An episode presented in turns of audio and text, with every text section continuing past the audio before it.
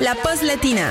Ludo partage avec vous les meilleures recettes ensoleillées. On va se régaler avec une recette très originale que j'ai piquée au chef colombien Juan Arbelez aujourd'hui.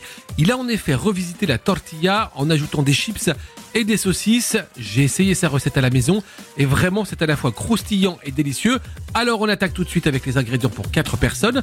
Il vous faut 2 paquets de chips, un peu de coriandre, 8 œufs, deux saucisses de Morteau ou de Toulouse selon votre préférence, quelques belles cébettes, un oignon rouge et un petit peu de sucre.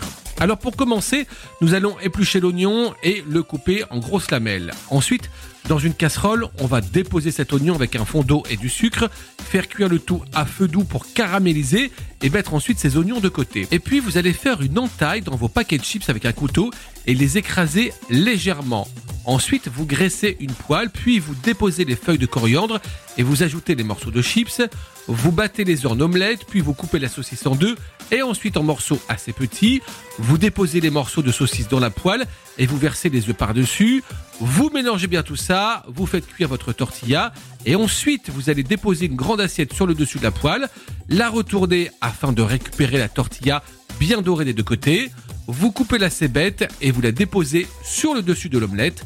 Vous salez, vous poivrez, vous déposez enfin les oignons rouges caramélisés par-dessus et vous vous régalez.